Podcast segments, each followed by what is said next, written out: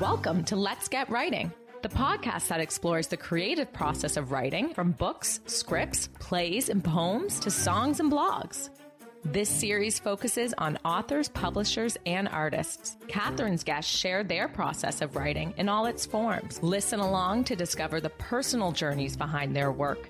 Explore options from indie to traditional publishing and learn tips and secrets to inspire you. Welcome to Let's Get Writing.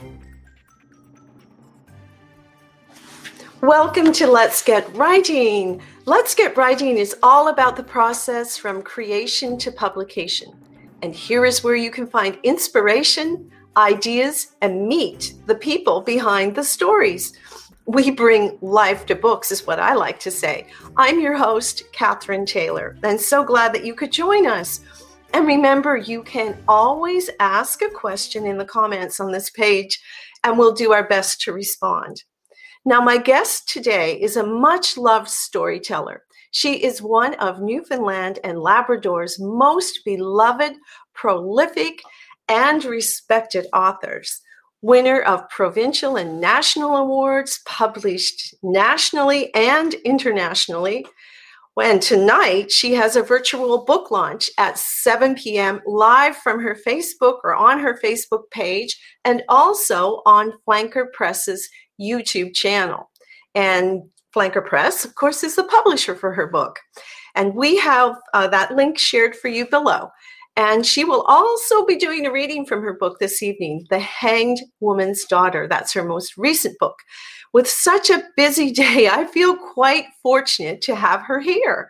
And I want to welcome her to the show. And she's joining me now, all the way from Pasadena. Hi, Catherine. Hi, Nellie P. Strowbridge. it's so nice to see you. What a beautiful day it is here in central oh, Newfoundland. And how is here too? Is it? Makes wow. you think that summer is soon coming. I know it gives us hope. We didn't we didn't even get our winter till halfway through February in terms of snow. I really like that. I'm waiting for flowers to spring now. Well, on a day like today, I feel like they could be springing anytime. It's so, so beautiful. But I, I love the part of the island where you live and have spent a lot of time there. Oh, I love it here. It's great. Yeah. It's absolutely beautiful, and there's so many beautiful areas of our island. And if anyone's watching who's not actually from Newfoundland, you need to uh, you need to check oh. it out, don't they? Yes. You know, Nellie, it's um, not only tonight you have the virtual book launch, but you're also going to be at the craft fair at the Civic Center in Corner Brook this Saturday. What's going to be happening there?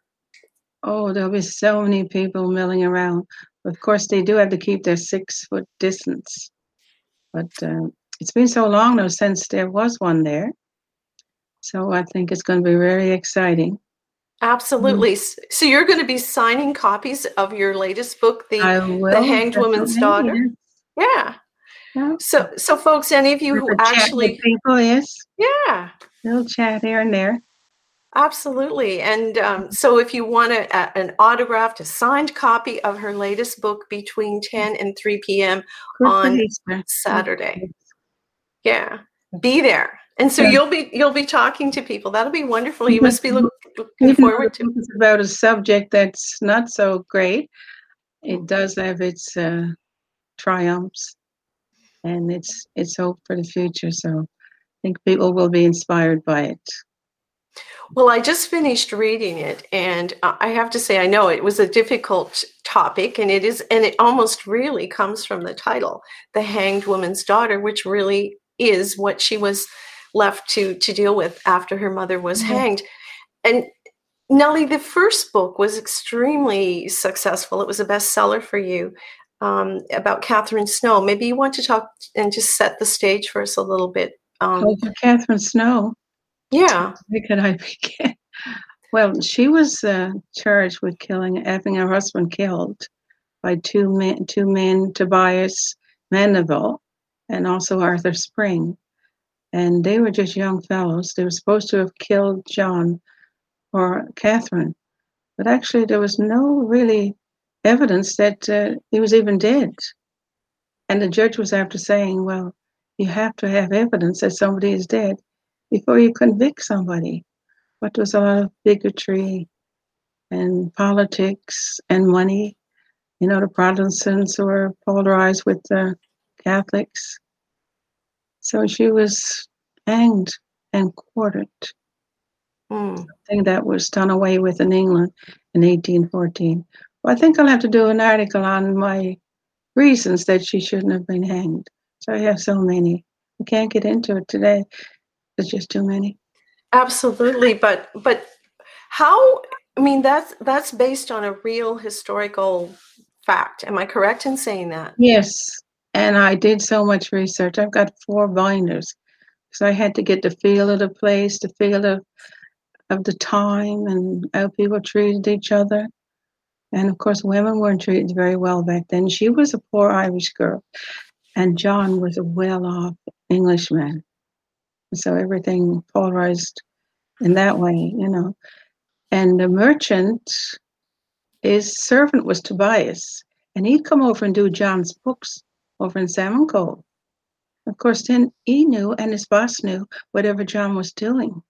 So that could have been a motive for John disappearing, unless John took his money box and disappeared with all his money. Because after mm. afterwards, there was no money left for the children. They scattered the children. The, the magistrate had the children scattered, except for the one born in prison, which was Richard, and uh, Bishop Fleming found a place for him. And so Bridget was left. She lost her mother and her father, and her, her siblings were scattered after she had to take care of them for a year or so. And then uh, she was left with the house being taken from her, the homestead. And so one night she just gets in her father's little boat and takes off, hmm. not knowing where she would end up, not really caring. Mm. I, I know when I, I I read that part, I was thinking like can't tell anything. you know, I mean, to think to get in a boat, which I'm assuming is kind of like a dory type boat. Yeah, just a small craft. Uh, I guess we would call them a flat, but I didn't put that in there because some people wouldn't understand mm-hmm. what a mm-hmm. flat was. Yeah, and and I mean, just to launch yourself out in, on the ocean, the Atlantic Ocean, just under the moonlight and the the sea yeah. breathing around you. Mm. It's poignant, really. And yeah, and that's where that book more or less starts out, and how their her her life goes. And uh, we don't want to give anything away because, of course, we do want people to give anything away because surprises. That's right. So, Nellie, when when you write a book like that, it, it, it had to begin with that piece of finding that piece of history and being inspired by it how you know how did you come across it and how you know how did you approach a project like that? Well, I'm sort of triggered. I, am an intimate intimate, so I have to feel something. I don't look at a screen and say, okay, what am I going to write? It mm-hmm. has to come to me. It has to be strong. It has to have purpose. It has to make a difference in my readers and how the way they think. Like I want them to think about things in a way they never thought about before. When I read some of the newspaper accounts of Catherine, and it's like one just copied another saying the same thing about her. So I went to the court transcripts and I read through them. And then, of course, I really went through them and found it was just uh, unreal things I found, you know, that boggled my mind really. So I got into that and decided, well, they didn't prove that she was guilty, and look what they did with her, anger, and and of course I grew up just living right across from uh, Salmon Cove, and what I heard about this bad woman that killed her husband, yet there was no proof. People just and this is what got Bridget to the gossip. She felt isolated and probably criminalized herself. Mm-hmm. So she didn't belong there anymore because some of the people may have betrayed her mother. the men in prison were beaten up, or uh, anyway, Tobias, he uh, he was found unconscious, and after that they got a statement. These statements weren't used were used in court against them, which we don't even know they weren't sworn to. Mm-hmm. So I guess I got into it, and then I thought about Bridget. Bridget needed her story told. She needed to go somewhere and find a life. And you'll even find at the end, which I'd forgotten about, you'll find Bridget at the end of her life in The Ghost of the Southern Cross. Ghost of the Southern Cross. I couldn't leave her alone. she came back again. My first book was Widdershins. And I remember, well, I had won some stories and there's some awards, first person awards and first place awards in the arts and letters with that these stories. So I decided to do the book uh, called Widdershins, which means to turn back to time, or it could mean to break a spring. In the old days, they they would break a spring, like turn mm-hmm. it counterclockwise, and that would break a spell. So one of the stories, uh, this old man, he was drinking a lot, and uh, then he gave this young fellow a drink, and he, he died, right? And they turned back the clock to try to dispel that spell of uh, of drinking, like in the family, to forward in the family. Mm-hmm. So anyway, uh, I went in with Widdershins, and uh, I think it was Donna Snellgrove. She was with. Uh, this is the book here. Mm-hmm. Jesperson. And she looked at me and she said, Well, I've got a whole pile of manuscripts. Should see that big pile there. And she said, I wouldn't be able to look at that for a very long time. So then I laid my manuscript down and I said, Well, just read this. And then after a while, she said, Oh, maybe in three months I'll get back to you. And about a month later, I got a call saying they were they would publish it. And then the next day, Bernice Morgan phoned and she wanted me to do some stories for Doris Elder So I did some stories for that one. And then I did a book of poetry on Shadows of the Heart. That one is still getting taken out at the library.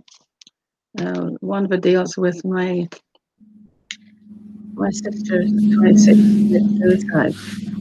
So there, there are quite a few books that you've written, and yet you still continue to write. What you know? How do, how do you stay so motivated to to want to share these stories? Any secrets for for people who are starting out?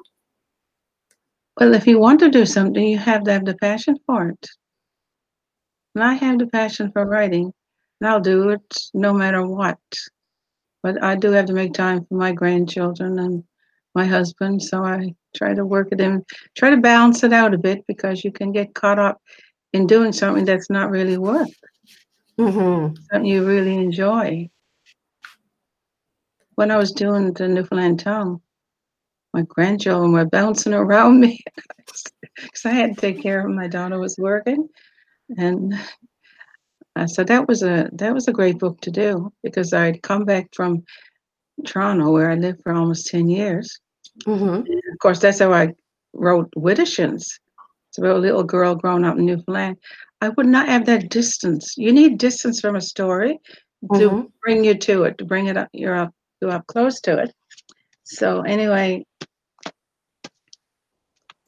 that one, yeah, I got lots of books there. Like coup, the word coup. Mm-hmm. You know what coup means? No, I don't, and I'm from here. Educate me. coup means kiss. Now, if you say kiss, you go like it's like a hiss, isn't it? Mm-hmm. But if you say coo, it's a kiss. That's a real kiss. You put you pucker your lips. Even a child in a crib could understand that from a mother. Mm-hmm.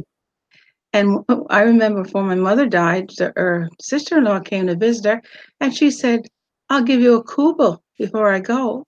She said it just like it was a normal word to say, and I had never heard kubel. I knew about kub, but not kubel. Apparently, is for adults. Okay. And and so all of that's in your book, The Newfoundland Tongue, I'm assuming. So all those there. Yeah. It's still selling really well. Well, it's it's fascinating because maybe it's because we were an island and maybe because so many different people landed here and settled that and there was a lot of isolation.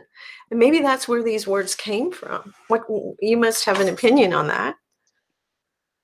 Well, I think so because uh, a lot of people came from Ireland and south of England, and they brought their words. And my father told me words that were never in print.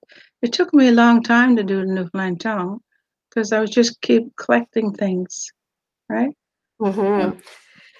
And I find even in this book, there were all kinds of words I- would never heard before. Oh, I didn't think I had too many in that one. Oh, I highlight. I started highlighting them. Oh. I said I have to. I have to start marking these words so that I can uh, go back to them. Yeah, but yeah, there. I mean, they weren't everywhere, but there were a few in there, and I went like, "Oh, I've only heard. Well, I've heard my husband say some of them, and he grew up in Port aux Basques, which was a smaller a smaller place. I've heard him use some of the words, but they're not common in our language for sure. And um, is a good one. Shilandi. Shilandi. Dragonfly. We didn't have that one, but my husband said, I guess in Trinity and Bonavista, that was a word used for dragonfly, and I think that's really a wonderful word. Do you like it? I love it. I, I, mean, a lot of the words sound beautiful, and you can almost get an image from that when you talk, tell me what it is. I'm going, yeah, that word makes sense.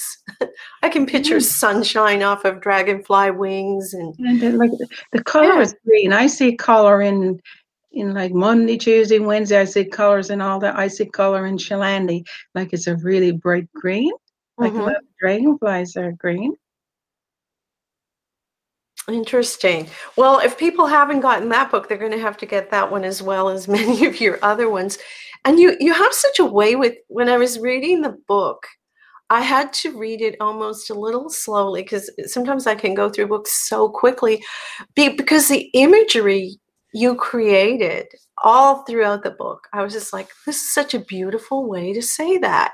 And um, I, I have to tell you that that just made me feel just so nice when I read the book and I could visualize so much. You have a wonderful way with describing things. That's what I wanted you to feel. I don't just write for myself, I write for my readers. And how about that process? Give me a typical day when you're writing. What does your day look like, Nellie? Well, it's hard to say. I guess I usually get up and have my coffee and my tea and not not tea, my coffee and my toast in the morning. Mm-hmm. My my husband, and I end up going to the computer. But sometimes I go out and feel the soft breeze and enjoy that in the wintertime. But it's a bit of isolation here now. But I guess it's coming to an end soon. But I I think I would tell writers to write what they feel. Don't look at a black blank screen and decide it's too, it's too commercial just to write. You know, just sort of I don't know. But anyway. well, you know something because uh, actually, if I, even if I had a passage to read to, but I, I know I have the mark, but I'll never find it right now. But it's a delight going through and, and visually the way you describe things, and we go, oh, I wish I would think of that, and it inspired me. That's me. another tip. If if something comes to you, write it down and have a list of little things you'd like to say, or and if you want to fix it up later, you can. Absolutely. And so when you know when you sit down and you start, are you a writer that works from um, an outline? How do you approach a book? Sometimes I start at the end. I Interesting. I found out um, a surf girl on a sawhorse. This girl was put on a sawhorse in 1704 and whipped and cold water put on her I am working on that book. and so that triggered me. So I think I've got the end of that written first. And now I've got to decide who the main characters will be in it. Because mm-hmm. she dies, so I have to do that a little different. I guess all my books are a bit different. I did the Southern Cross and uh, the go- well, it's the Ghost of the Southern Cross. That was my great grand, my great uncle died on the Southern Cross when he was 23. And when his girlfriend found out that he wasn't coming home, she took the dress that she was knitting and unraveled it and let it fall around her feet. That was her acceptance that her boyfriend wasn't coming home. Her koozie. He was her koozie. That's what we used to say growing up. He's your koozie. Not your boyfriend, your I think it koozie. comes from, if you just twist it a little bit, you say cozy koozie. hmm That's where that came from. Right? Yeah. Yeah, you can you can hear a lot of words and sometimes figure these things out by how they sound. But it's it's it's fascinating and how you you know take the stories and then then build from there. Do, do you do character sketches or anything like that, or is it more of a flow Well, from your? Sometimes if I look at people, I say, that guy looks like a character. I think I'll, I'll describe him. So I'll just my I'll have my little notes on these things. If I see someone I would like somebody different who looks like huh, he'd be he'd be a good character in the book. So I think that's a tip for everybody, every writer. Mhm. Write down what you And Nellie, when you started out, did you expect that you would write so many books and that you would receive such wonderful support and love from readers? I mean, your your Mhm. books sell wonderfully. I didn't think about that. I was just thinking about writing. I guess I was 14 when I was published in a newspaper, and well, Family Herald was a magazine actually, and it was about advice to to young girls. And my letter was uh, published, and I maybe that was the beginning of my advice column. I was going to ask you, were you? 12 year olds used to run out to get that column in the TV topics. So this woman told him, my, my son, he's only 12 and he just can't wait. So you you did do an advice column. I was saying, well, Well- were you our dear Abby back years ago? Well, I did. I met her in Toronto, actually. yeah. a picture. Uh, yeah, but I didn't think at the time. I think with me, I've just gone in steps. I, I haven't followed anything. I've just done what I wanted to do, and I've had a great life doing it. Wow. That's and I hope that I've made a difference in some people's lives. Like I Mhm. don't want to be a downer with people, even though that book might seem like that, but it's not really a downer, is it? You Oh read- no, no, no! It's not. It, it, it's. I mean, there's truth there, and it and it gave me. I thought about where women were and how they had no control over their lives. It made me reflect on how far we've come, and the unfairness of you know when people first settled this island. I thought about that. I thought about how difficult it must have been, but and how unfair. You had your fish merchants and you had your fishermen, and many people being illiterate. I mean, it's a wonder we're Mhm. here, the way that we are. I suppose you can't blame the merchants for everything because only for them, I guess the fishermen wouldn't have any place to put their fish or sell it. So, Mhm. but still, of course, corruption is everywhere. Hmm. With money makes corruption. Some things haven't Too much changed. of it. Yeah. You want to know where things go? Follow the money. Mhm. I've got some nice photographs here that I just want to show, and maybe you'll tell us a few things about this. If I Uh, them remember. Okay, well, you're Oh, going to have to remember. Yeah, what's this? I think that one is in Deer Lake at one of my readings. I did a mon- I did a tree, a Newfoundland word tree. I put words on the tree, and uh, of course, I had people guess what they meant or sayings, like cold, cold water. That's what burns me. I like that one. That one was from a Deer Lake man. Cold water. That's what burns me. I thought that was so great. That is And- great. So uh, people learn too with that tree. That's a I call it my culture tree. And you get all these little pearls of Newfoundland words. Interesting. Nice idea to do, especially at this time if you're home with your children. What a great idea to I think take and do. Lake, or it could have been Bay Roberts. I, I think that might be Costco. This one here. I should have had them. Um, Well, it's a book signing. We know that, which we'll see. that's Catherine Snow. Yeah. Oh, but Mm. Catherine Snow, I remember this woman came in and she said, Did you write this book? She said, I read that. She said, and I wouldn't let anyone speak to me for three days. Wow. And she said, I have to shake your hand. And when she reached, Margot Cranford was there beside me. Mm-hmm. And she saw my reaction. When she reached to shake my hand, was just like a tremor went right through my body, electric shock, which was very strange. Hmm. And I was thinking, could she have been a descendant? I wonder. Because she seemed to be so taken up with the book, but she didn't tell me anything. So I don't know. A lot of things happen like that with Catherine Snow.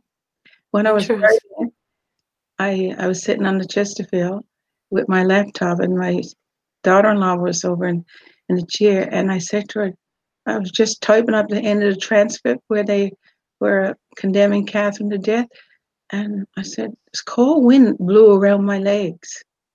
And I said, could you, after I did it twice, I said, could you check the door and see if anyone came in? But I had different incidents like that. Well, That's maybe crazy.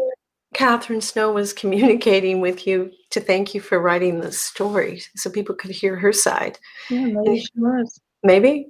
And you do hear about things like that at times, that it's not yeah. all what we see. No, it's not all what we think. It's more beyond what we know. Mm. The more Here's, you know, the less you know. you don't know what you don't know. That's what I always say. Mm-hmm.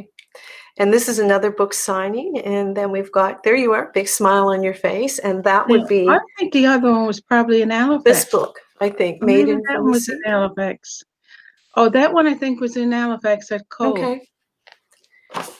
In the mall. yes. Yeah. The uh, one of my favorite places. And then which one? Which we have here? We've got oh, oh grandchildren. Oh, yeah, my Christmas my Christmas book. I think when the kids were small, the grandchildren. Yeah, the the Christmas book is a lot of humor in it. They called it a, a classic. Actually, people really liked it. Wonderful. And CBC had some of the stories on. That was in it. It's, I put some humor in it. I like to have humor where I can. Me too. I, I think I think it, it's such a we nice element. need more humor, right, in writing. Yes, and it's not always easy to do. And you know, Nellie, you're not going to believe me, but we're just about out of our time together for for all the things I wanted to cover. I feel like I'm just getting started, and yet here I am almost at the at the end. But mm. um, I just want to thank you so much for taking the time, and I want to remind people again to check out your virtual book launch tonight. And that's going to be on your Facebook page, which is, I think I have that one up there, Nellie P. Strowbridge. And, uh, and just a reminder of the book launch tonight. And you're going to be very busy. And thank you so much for taking time from your day to sit I'm with so me. glad you had me today. And I'm so glad you really enjoyed the book. Thanks so much for listening. We'd love to hear from you, so please let us know what you thought of this episode and share your ideas for future guests or topics. You can email us at letsgetwriting at catherinetaylor.ca. Don't forget to subscribe and even leave a review. If you love this episode, share it with a friend. Until next time, believe in yourself and let's get writing.